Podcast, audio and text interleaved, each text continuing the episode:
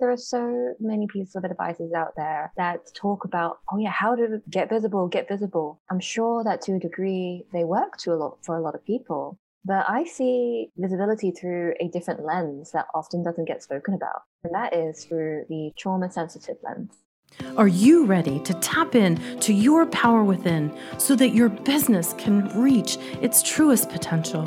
Hi, I'm Candice Haza, and I help business entrepreneurs access their inner GPS so that their business can grow and thrive. You are here to serve and to create an impact in this world. Welcome to the Intuitive Business Podcast. Hey, everybody, what's up? And I'm so excited today to have a really special friend of mine, Mai-kee Tsang. Mai-kee Tsang is the founder of the Sustainable Visibility Movement. I did it. I win. Podcast guesting strategist and host of the Quiet Rebels podcast.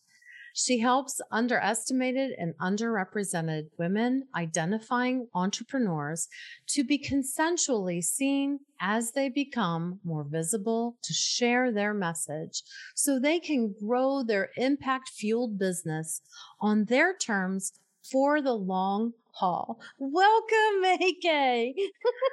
hey, Candy. Oh my goodness. Thank you so, so much for having me here on the Intuitive Business Podcast. Oh my goodness. I just think your mission in life is so, so important. I was actually reading the information on your websites, and two of the words that you utilize a lot is visibility and voice. I want to dive deep and I want to go there. Let's talk about our visibility and our voice. Oh, where to begin with both of them?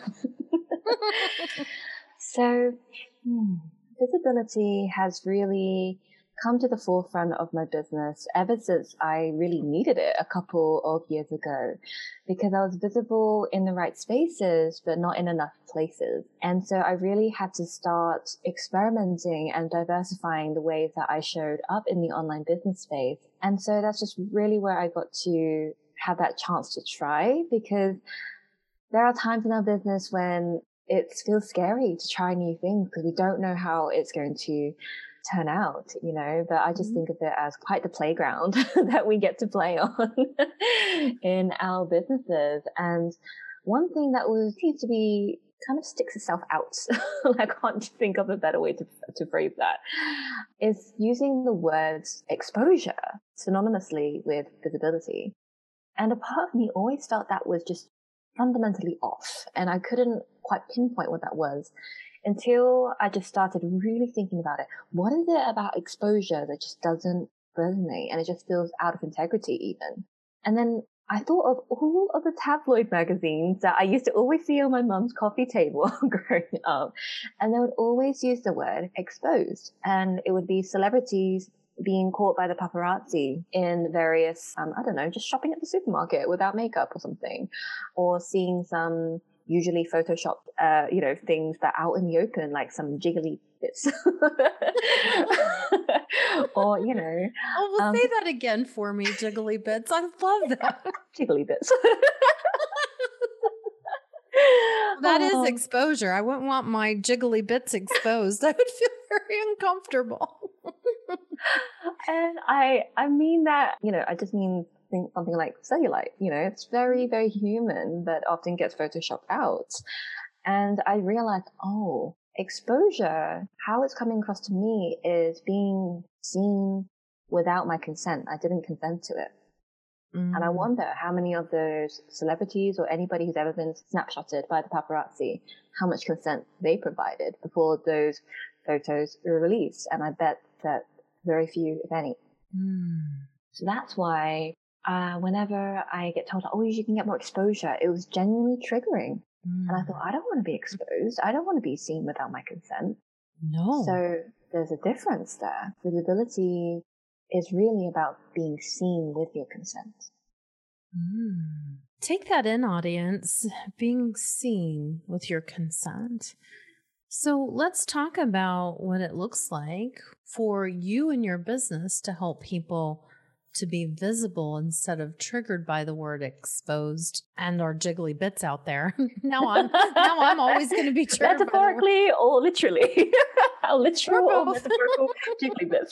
yeah. oh my gosh, I just snorted. He doesn't love a good snort. I was laughing so hard I snorted. I'm so sorry, but this really Don't is. Be. I love it. this is such an important subject the visibility of us with our consent and then showing up how we want to be seen too. Isn't that part of it? Yes, absolutely. And it's really without judgment for yourself. Mm-hmm. And it's a negative thing when people often say, like, oh, you're playing it safe playing it safe is not the same as playing it small. If we think about safety in a way that isn't keeping us small, but more so just keeping us protected, we would see that completely differently. Tell me more about that. Sure. So the reason why I talk so much about sustainable visibility these days, well, there's a reason. Why do I call it sustainable visibility and not just normal visibility, right? And it's because there are so many pieces of advice out there that talk about, oh yeah, how to get visible, get visible. I'm sure that to a degree they work to a lot for a lot of people. But I see visibility through a different lens that often doesn't get spoken about. And that is through the trauma sensitive lens. Beautiful. I've never heard it explained like that.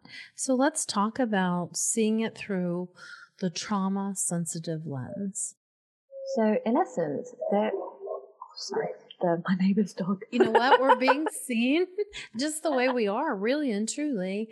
I think that that's a beautiful moment. So, hello, puppies. they are my my neighbor's dogs that sometimes howl into the night like little wolves.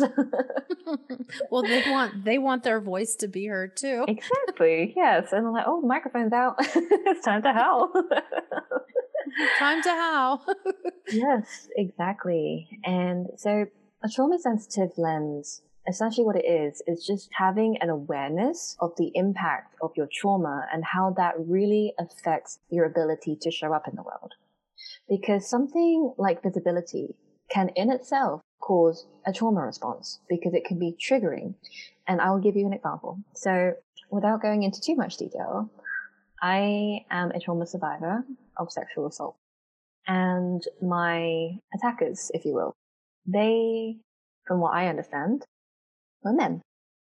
I never assume, but that's just the perception that I, that, you know, I just saw that time. Mm-hmm. And so that meant anytime I'm around very male dominant spaces, it genuinely makes me feel uncomfortable. And I had to realize that there were some behaviors that I recognize and seem familiar that created that trauma. Mm. So whenever I come across anybody who gives me a familiar feeling of those events, I find myself becoming re-traumatized. Hmm. And when I do, I find myself shutting down, wanting to shrink, wanting to hide, all of the opposite things of being visible. And it happened during a very crucial time in my business, and that was when I was launching something. So there's a reason why during the launch period, a lot of quote unquote stuff comes up for a lot of us. And it isn't necessarily a trauma response, but there are things that come to the forefront. We question whether we are worth it. We question if our work is worth it. We question, is this even a good idea? you know, all of those questions come to the forefront and some of those questions may lead us back down a trauma response. And I'm not saying that everybody has it, but it is something to be aware of, not just in ourselves, but in our clients. Mm. So that's why when someone just tells you to just put yourself out there, they are asking you to sabotage your own sense of safety for a result that you can't sustain because it's actively triggering you. So, how can we as leaders now that we are consciously aware of this, because you've just shared it with us. So let me ask you this. So, one of the things that I was reading in your marketing piece, I want to go back to that because you put like we're going to work with your voice and visibility without blunt force aggression and that's really important because you know that do it now you know the the step up and that type of attitude might actually trigger the trauma when what we are as coaches are really trying to support their worthiness and their their work right? That their work it needs to come out into the world. So what do we do then? So awareness is the first step of understanding that when our clients hit a roadblock that sometimes it is as simple as a mindset shift right? But if that was the case and if it was the case, then they can very easily like overcome that block just from the shift alone, like just a reframe, for example. Mm-hmm. But if you find it to be a recurring pattern, then there is just something that is not landing there. There is something that is being blocked and stopped along the way. And if that pattern keeps reoccurring, then take that as a potential sign that there is something that we might need to venture deeper into. But I do believe, and I don't believe, it is very, very important for us coaches to, and leaders to know where the line is between our scope of work and when it's time to refer our clients to someone who can help them work through the things. Because unless we are all licensed in mental health to some degree, there is a scope that we shouldn't cross. There isn't a line that we should cross. So having those important discussions, especially if the work you do with your clients brings up these things, it's important for us to know where the line is for us and the line for them. Mm. So, for example, when I onboard my clients into my mentorship program, in part of the application process, we talk about this. I ask about their support system, if they're open and willing to initiate or reinitiate therapy or an alternative healing modality for the stuff that comes up that's outside of my scope. I have to set that boundary because we can cause way more harm if we expand our scope beyond what it's meant to be. Wow, that's very powerful. And I've never heard anybody quite put it like that. You know, like there's a limit to what we can do when we're working with somebody if they have had some sort of a trauma. And I like how you actually even introduce the option of would they be willing to reinitiate therapy if they've had some sort of a trauma and it's starting to show up in their business. Yes, absolutely. And I've noticed that my current clients and current applicants for this current round that I'm enrolling in right now at the time of this interview, they really, really acknowledged that. And they're like, wow, no one has ever talked about this before. Mm-mm. And right now, I don't have, you know, I'm not licensed as a therapist. I will be in three years because I've just like started to enroll on, on the program, but I actually be trained to be one. But I make it very clear where the line is for me and I ask where the line is for them. So if we are fast approaching it in a coaching session, it will be that time where we mutually agree, like, okay, this is the stuff that you bring to someone else, but we can be there to help them identify it. But we, you know, as people who want to help, right? Of course, we want to do whatever we can to rid our clients of pain. But it's important to know that we aren't their saviors. We are their we are their guides, absolutely. But there is a role for each of us to play.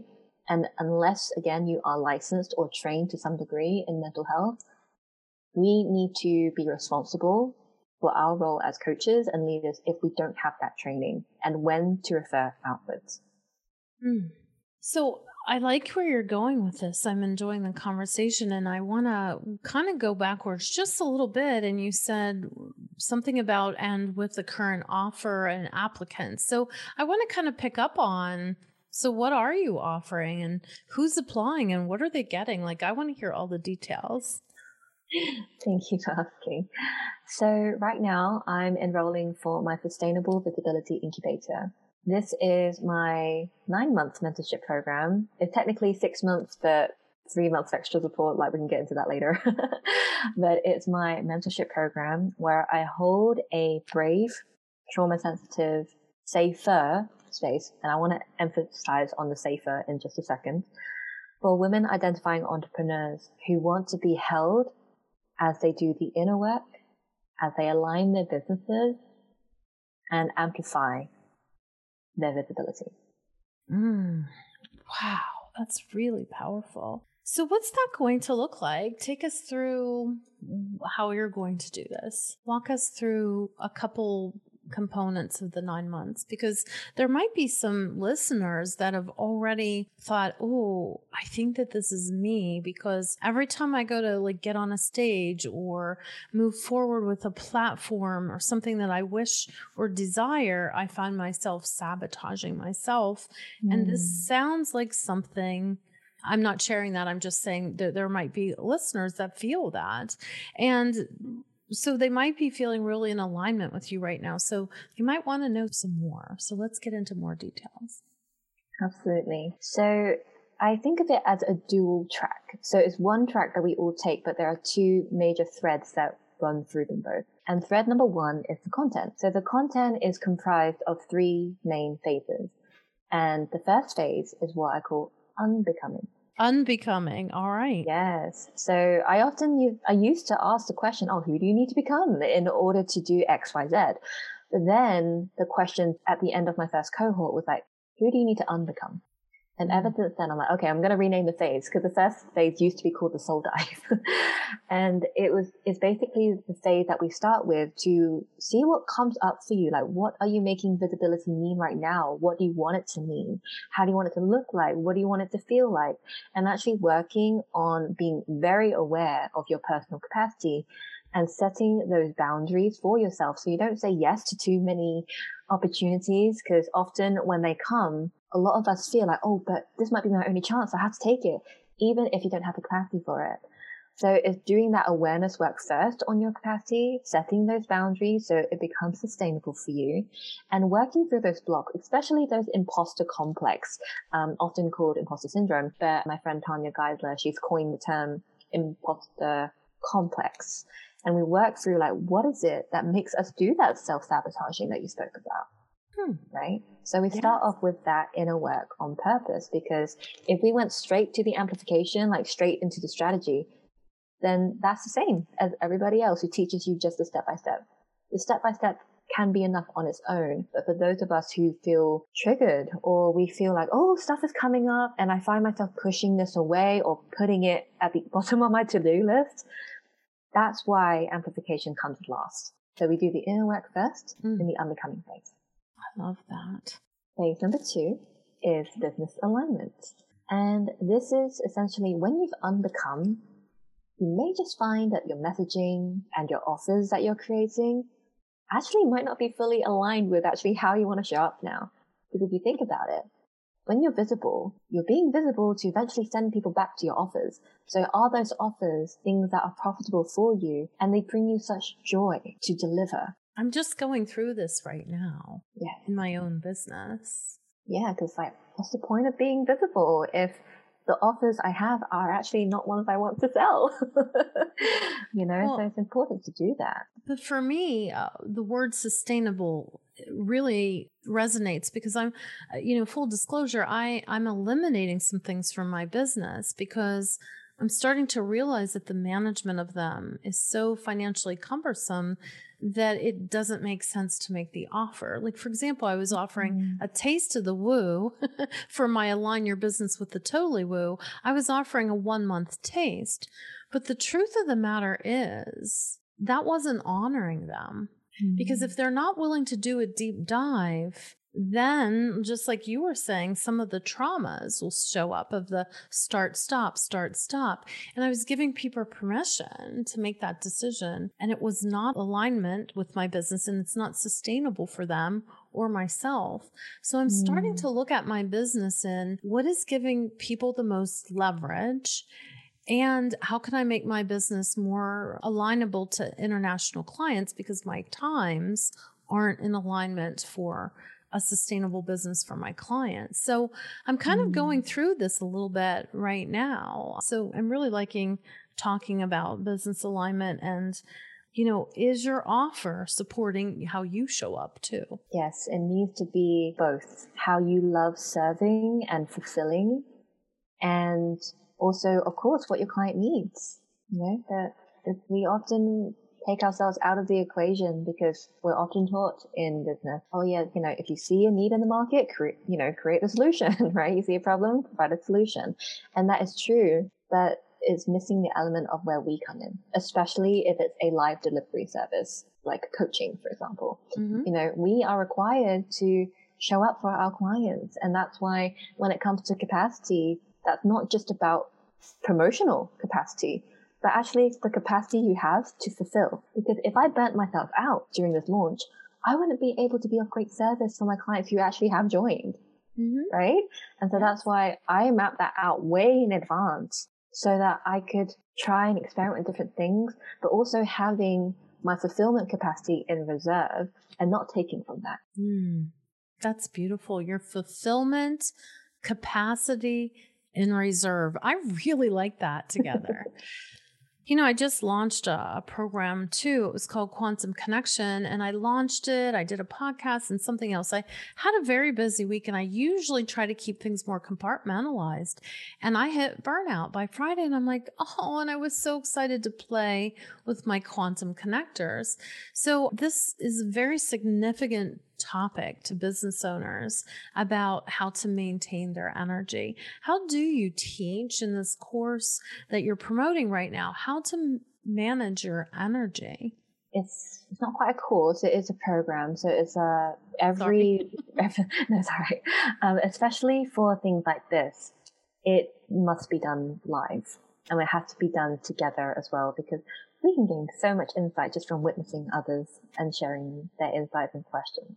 Mm-hmm. So when it comes to teaching this process, it's really about looking at our past and looking at where we want to be in our futures and kind of like where is the connection and are there any disconnects? Are there any holes or traps that we often find ourselves falling in? And just literally looking at capacity through so many different lenses because I have different capacity types that I teach my clients and we look at each of them. And I normally teach them in the form of cups because we're often taught like you can't pour from an empty cup. And actually, I thought about it the other day. Like, it shouldn't it be a pot? Like you can't pour from an empty teapot instead of a cup, right? You don't pour from cups; you drink from it. so, right. but that's just a complete side though. Um, so it's kind of like, okay, we're taught not to pour from an empty cup. So what will it take for that cup to be overflowing? And what drains that cup? What do we need in order to fulfill that? So we kind of run with the analogy, but we see what takes up that space and we do it in real time all together. And honestly, the insights that come from this have always just been so heartwarming. And I can see the, you know, when you look at someone and you know the wheels are turning in their mind, or they just had a mind blown moment without saying anything, you can just see it on their faces. And I can see a lot of like, oh, whoa, I didn't think of it that way. Like, oh, I see. you know, it's just reactions like that. And then we celebrated every time. Um, one of my clients, for example, she had a tendency to say yes too much out of that fear that, you know, that it wasn't going to come again. But we craft her responses of how she can say a graceful no. And then we always celebrate after that. And then when she does show up for the workshop she's invited to do or to speak at a summit or something, then it becomes a true celebration because she's there for the whole thing not just the doing, but everything before and after. Mm, that sounds very rich and very light. So, mm, 100%. So that's why phase number two, we do focus on aligning your business so that when you are visible, you're excited to share what it's all leading back to, like all of your offers. And then in phase three, we focus on active amplification because one, you're internally ready. You've done all the capacity work and the boundary setting and all of those things. And then you looked at your business, you fine tuned your offers or completely created them from scratch. And you've had your messaging check because I've got a copy coach who's like doing like copy critiques for all of my clients in the program. So they can, they know that it's been seen through more eyes who actually are trained to see the nuances of like where the smallest tweaks can make the greatest difference. When those two phases are complete, well, not quite complete, but they, because the work is always ongoing, right? We always rebrand, we always create new offers, but just play with me for a second. But when we've done enough work to feel fully ready to receive, that is when we actively amplify. That's when my clients get, they do get to play. They get to explore the different strategies that they've always put off at the back end or like, oh, I've done it before, but I'll get around to it. All of those things that you've always put off, that is when we do it. And the thing is, what's so interesting is that it's not the matter of the strategy. We teach the strategy, no problem, but it's what happens and what comes up before they execute on it. Like, oh, okay, this is coming up before I hit send on this pitch. Like, why is this happening? And then we verbal process out in the hot seat. And then like, okay, this is coming up for you. Why do you think that is? Like, what do you think? What are you making this mean? Right? And then we just do that course correction as we go, pretty much. And so that's one thread of the entire program. It's content flow that's very logical as well, and it feels very intuitive. And the other thread that's wrapped around the whole thing is that the content is where my clients meet me where I'm at. But the coaching is where I get to meet them where they're at. Because who am I to stop them, for example? If they want to actively amplify right from the beginning, I'm like, okay, I'm not going to stop you because mm-hmm. there's always going to be more layers that we add on and let go of. So in essence, the whole program is about helping my clients to confidently navigate through that messy middle as things come up for them, but knowing how they can stay true to themselves and like follow their true north to keep going, but not from a place of depletion, exhaustion, and tapping into those reserves, but just from a place of overflow because they have got their capacity in check. That feels really good. So you've described your program and how you lead people through your program. So who is your ideal client? What do they look like? What do they feel like? If they're sitting there right now, what what might they be saying or feeling? The women identifying entrepreneurs I invite to apply for the program, to really check it out, learn more, are those who are tired of following everyone else's shoulds and they want to map out their own, but they would just like that space to be held as they're doing it. Because it can feel very scary venturing out into the unknown. I literally think of a treasure map, right? So a map, it's, it's already been, like the pathways has already been created by somebody else, right? That's proven, a proven way, not the proven way, a proven way that something can work. But what about those who want to meander and venture into the uncharted territories? And it becomes less about reading the map, but how to become fluent in reading your own internal compass. Mm. Yeah, that's what I do. right? that's what I say the Akashic records are. It's your GPS of your soul. So I, I love where you're going with that. I, I like uncharted territories because I stepped into that, you know, four years ago when I started this journey. So I can relate to a lot of, you know, what you're what you're saying. I know for myself, I worked on my internal trauma dramas before I had stepped into the business, which was super helpful for me so that I could stay in alignment. But that's not the truth for everybody. Like, why should they have to wait until they could deal with all the things that are coming up inside of themselves to deliver what they might have come here to this earth to do, which is their mission. And I like how you utilize the term mission. You don't say business in your marketing. I caught notice of the word mission because that's a big difference in a business. And I even think that that's different than an entrepreneur, a self identifying entrepreneur. For me, if you're on a heart centered mission, this is no longer a business. It's something that you're, it's a path that you're walking on to leave a legacy behind. Mm. And that's how I see that. So that's that word really caught my attention in your marketing. Well, I'm so glad because no one's actually said that so far. So I'm wondering how much it's landed so far. And someone's just probably not telling me about it. And actually, that's a beautiful part of visibility because often we are so driven by what we see right? It takes so much faith and bravery mm-hmm. to look into the unseen. Mm-hmm, mm-hmm. And something that I need to consciously remind myself during times when I might want, I might need a bit of validation by, you know, an extra comment, an extra like on a post, for example. But like, you know, very, very simple example here. But if you think of visibility as the iceberg, so the iceberg analogy has often been used in terms of, you know, the conscious mind and the subconscious mind. The 80% of the iceberg, you can see, but you can't see it unless you knew what was below the surface. So I think of visibility in the same way that we only really see a small portion of the top with the people who actually come and talk to you, but you have no idea about the 80% of people who are seeing you, they are hearing you, they are watching, and they just haven't revealed themselves yet. Mm-hmm. So you're reaching so much more people than you think. And some of them just take a bit more time, and that's okay. Because when we are here to leave a legacy and following our heart centered mission, then we're here for that. Mm-hmm. We are. We are. We definitely are.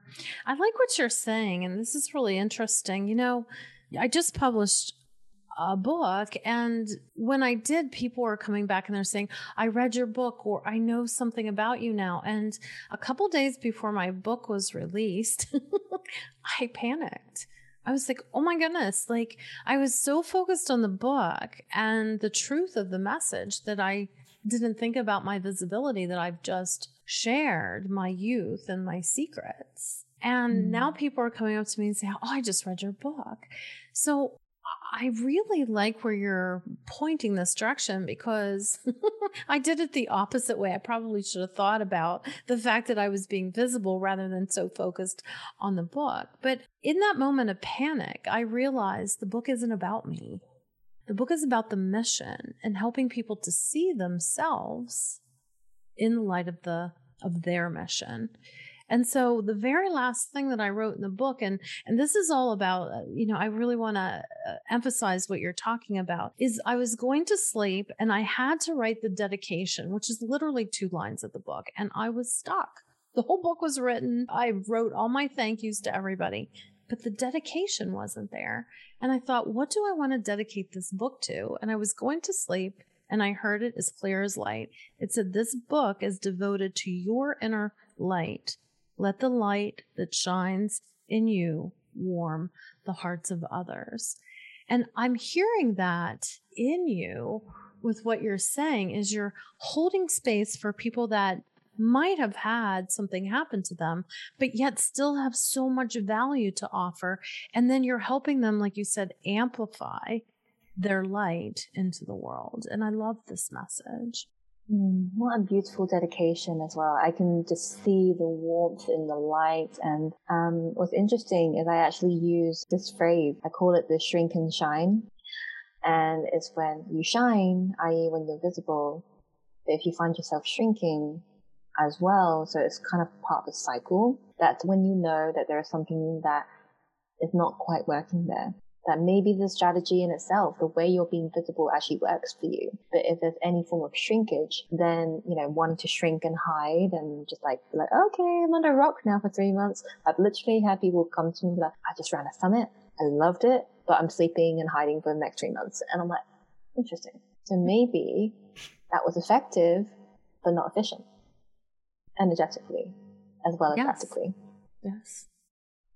Yes this is kind of moving on a little bit, but how do you see business owners either change or step up their visibility once they've released some of either their blocks or their trauma, or you also use the word that I really like is limiting beliefs. I call it the BS story, the belief system story. Like, what is your BS story? Because transitioning that limiting belief could be the answer to creating more visibility and using your voice? So I think of a physical manifestation of two different types of people. So say, let's just think of a confident person, right? Some people think that someone who's confident is the person who's loudest in the room, right? And maybe that is a version of it.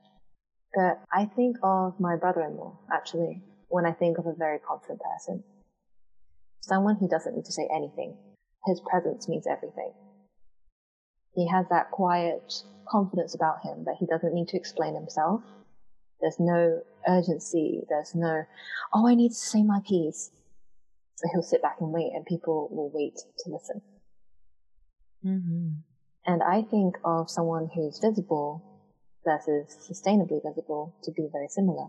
mm-hmm. because the reason why my clients often come to me is because they know that I'm gentle in my approach. They know I'm quiet to degree. Like I coined the term quiet rebels, you know, it's a, it's a paradox in itself in a way.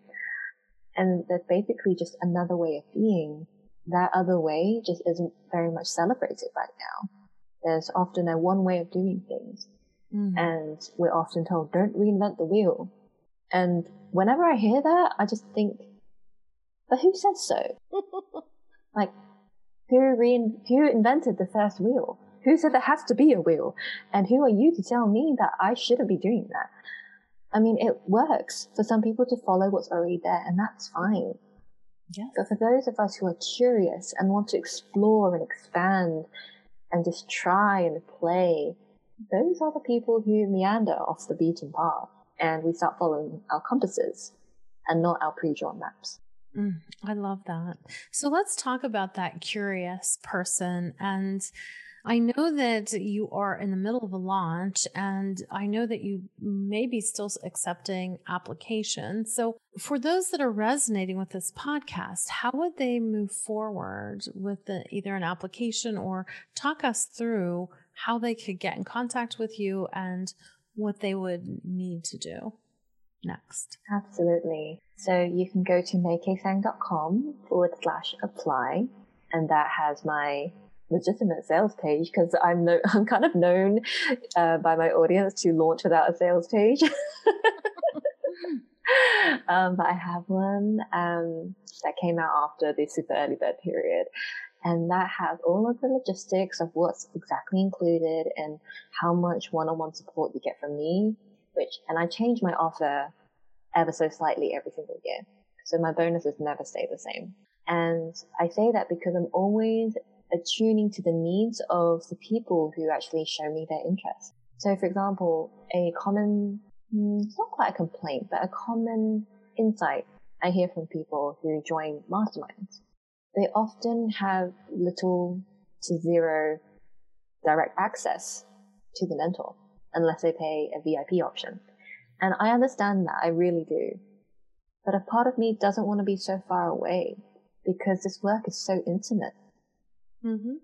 And so a bonus, for example, is that you get one-on-one Voxer access to me. Of course, there'll be parameters that I'll set so it's sustainable for me to deliver and fulfill. Absolutely. But that is one example. And I've actually gained insight mid launch, and I often do that. I'm just listening, seeing who has something to say. And I polled my audience, and they asked, and rather I asked them, like, would you rather apply directly with a call or a form first and then a call? And it was a pretty even split. Hmm. But instead of going with the majority or what's most convenient for me, I often start conversations with the other side. So in this case, it is more convenient to have an application form directly connected to a call because I use Calendly, for example. Hashtag not sponsored. But, but when I started ask, um, having conversations with my audience and people who would be beautifully aligned for the program, I asked them, Okay, thank you for voting on this poll. I'm curious, would you be open to sharing why you answered the form version? And I learned something really wonderful about them. They said it in a way that was very considerate to me. They said, I don't want to waste your time and I want to make sure that I know what, that I'm perfectly aligned with this program before I even like get on a call with you. So that was their way of cherishing my time. Mm. And I felt nothing but grateful for that. But I couldn't help but feel a bit saddened by it too. So I thought, okay, what if I just change the order a little bit? So now, if you go to maikeetsang.com forward slash apply, you will find that every apply button on there will link you directly to a Google form first. So that way, you only spend a couple of minutes like filling out this form in as much detail as you'd like me to know beforehand, and if there's a mutually aligned fit on paper, then you will be invited onto a call. So That way, it also reduces the pressure from me to you, because often what they also shared with me that they often felt pressure to say yes. So it's clear that they've had past experiences when they have applied to a program and often felt pressured on the call. And I have felt that. I genuinely felt in one program that I had to get on a sales call and I genuinely felt like I was being held hostage. And so that also tells me that not only are they being mindful of my time, but they're also being mindful for themselves and they are bringing up past experiences that's mm. causing a potential trigger for them. Because maybe they said yes to something that they weren't ready for. You know what's interesting is I'm having the opposite trigger. Interesting. So I have a learning disability and a learning challenge, and I can speak well, but if you give me a form, I freeze. And so you just, there was a trigger inside of me, meaning if we align in the application, then I am invited, but chances are, unless I help have my one of my copywriter teams that I have to pay to write my application so it would look well, that's a huge trigger for me. So it's interesting. Mm. I don't like that part. If you would give me the option to do a BombBomb video, with those answers, I would do it. But I do think they're like for me personally, I'm very considerate of learning challenges with applications cool. because of my so I I would love to see for, you know, like if I was applying, I would have to be able to have access to a BombBomb video or some way to video my answers that it would sound mm, better than what I could write. So mm. it takes a village to get my writing onto a piece of paper. But here nor there, I love the fact that you're looking at all components. And that's why I actually took this moment to share that because it's one more perspective about how uncomfortable I would feel to be judged by my writing on a form. Mm. So yeah, that's just really that's really insightful. So thank you so much for sharing that.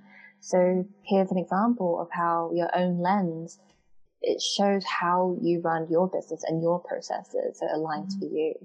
And so, you know, at some points in my email uh, marketing, I do give them the option of, you know, applying on a form or through video just so that they have a choice. And that's really yes. what this is about, having a choice. Yes, that's what I say. I, I knew that you're so sensitive about that. I would like a choice with that too. And that would be my choice, would be the video. so because I'm more comfortable. Other people, if you told them to go on video, they would cringe and they would never apply. But for me, that would give me some freedom. Mm. Yeah, yeah, so that just goes to show that we all have our own way of doing things and I'm often like very much listening to what my audience is saying and what they share with me and I try my best to amend it. And there's also time, of course, I still need to do things that are relatively efficient for myself so that it's sustainable for me to keep launching. But yeah, so there's always Insight Welcome. So just thank you again for sharing. Oh, sure. I, I knew that that would be something that you truly would want to know. And I was going to hold back. And then I was like, no, that's not fair. That's not truth. You know, that, that how I would feel with that. So let's talk about how many applicants are you taking? How many people are permitted into your course? And then what's the time limit? Because uh, this, there, there's some time sensitivity with this podcast and I want people to hear it. Yes, absolutely. So right now I'm running two pods simultaneously. And the reason why I've chosen to do that is because I really wanted to take into account a huge part of my audience who have otherwise been not as deeply accounted for when it comes to time. So my last program, I ran just one pod at one time and it worked well for me and generally like most of the audience who show themselves. But when I polled my audience again, I often poll my audience and get so many wonderful insights. I asked my audience based in Australia and Asia, you know, this side of the world.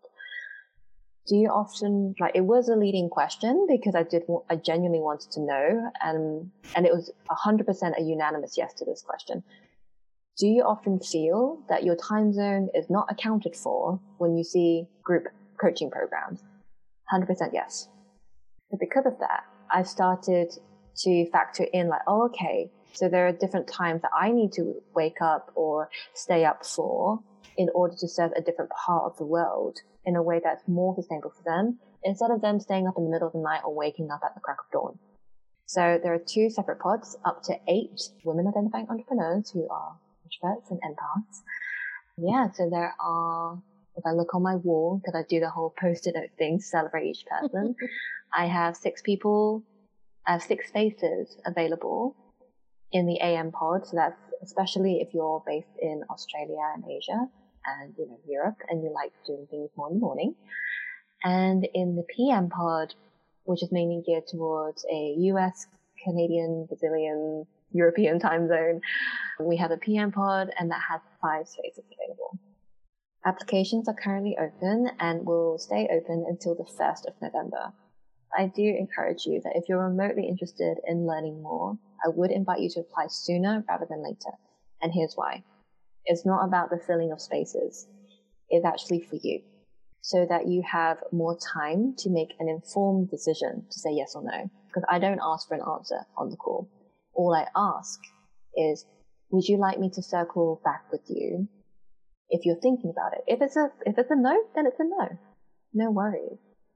But I have felt so much grace with myself and every single person who has joined has had that time to make that informed decision so they can journal, they can reflect, speak to their spouse if they need to. Mm. That helps to reduce the pressure. And I know that many business owners who teach, you know, the sales call strategy where like you get a yes on the call, that may be like, oh my God, but doesn't that hurt your conversions?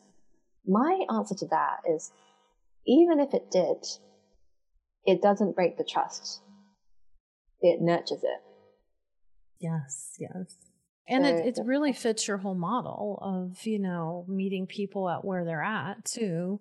And again, not the blunt force or aggression. And mm-hmm. so that's not your ideal client that is motivated by that or or that wants to come into the program. That's not a good fit. Absolutely. And that's what helped for all of my clients who have joined so far. That when they joined, it wasn't because it wasn't based on any fear that I tapped into or this awful phrase, It's um, twist a knife kind of feeling, because the state in which you enroll your client is a state in which they are very likely to continue with throughout the fulfillment. And I'm spending nine glorious months with you. And of course, we want that to be a beautiful experience together. And so why would I put you in a state like that in order to get the sale if it means that we don't have a great time afterwards? Mm, it doesn't make perfect. sense to me. Yes, absolutely. I totally can feel that gentleness with you and that that's the way they're going to come in the program and then that's the way that they're going to leave the program or continue depending yeah, on all what you all of my clients who went through the first round they're coming back because they know this work is ongoing and they love the space that gets held for them. Mm. So, if you want Mai-kee to hold space for you um, as you find more of your visibility and your voice, how can they apply? All you need to do is go to maikeetsang.com forward slash apply, and any of the application buttons you'll see on there will, you know, will take you to the form. But now that you've mentioned this Candy, I'm, I'm to pop a little notice like under each of the buttons, like, but if you'd rather apply through video, you're more than welcome to send to a certain address. that way I can take into more account, you know, different ways that people would love to show up because that is oh. very important to me. Thank you. I, I knew that that that would really be important to you and I felt it was a moment to share. So so you've heard how you're going to apply and I really highly encourage you to be with this very kind, gentle, spirited woman and if you're feeling in alignment with that, please reach out to her. We'll have the information on the show notes and it's very timely to start stepping in and get your application in as she said to create more space for you to be able to make the decision. So I just want to thank you so much for today. It was just lovely being with you, hearing about this new, or mm, I guess it's a, not necessarily a new program. It's just kind of re- reconstructed. It's, it's a new evolution of it, but regardless of the first round, the second round, any future round, no matter what the evolution is, all of them connect together to revolutionize the idea of visibility and I wouldn't say that it's the only way to be visible because it's not, but it definitely is expanding what's currently offered. Mm. And that's where we are at on expansion. So that's just a lovely place to to uh, say thank you and any uh, final parting words. First of all, thank you for you, Candy, for holding the space for me to share something that's truly near and dear to my heart. And thank you to those of you who are listening right now for coming like all the way to the end. I appreciate you more than you know. And I just invite you to really consider what it means for you to show up. And if anything that I've shared today resonates with you, I do hope to hear from you, whether it's through an application or a message, either way, I am here to collectively hold you so that we can all rise together. Mm, that's beautiful. Thank you, Kay. Thank you for tuning into this episode. I hope that you feel more connected to your power within and that you take action from the guidance here today. For more information, please head to CandiceHaza.com where you will find more resources to help you and your business grow to the next level.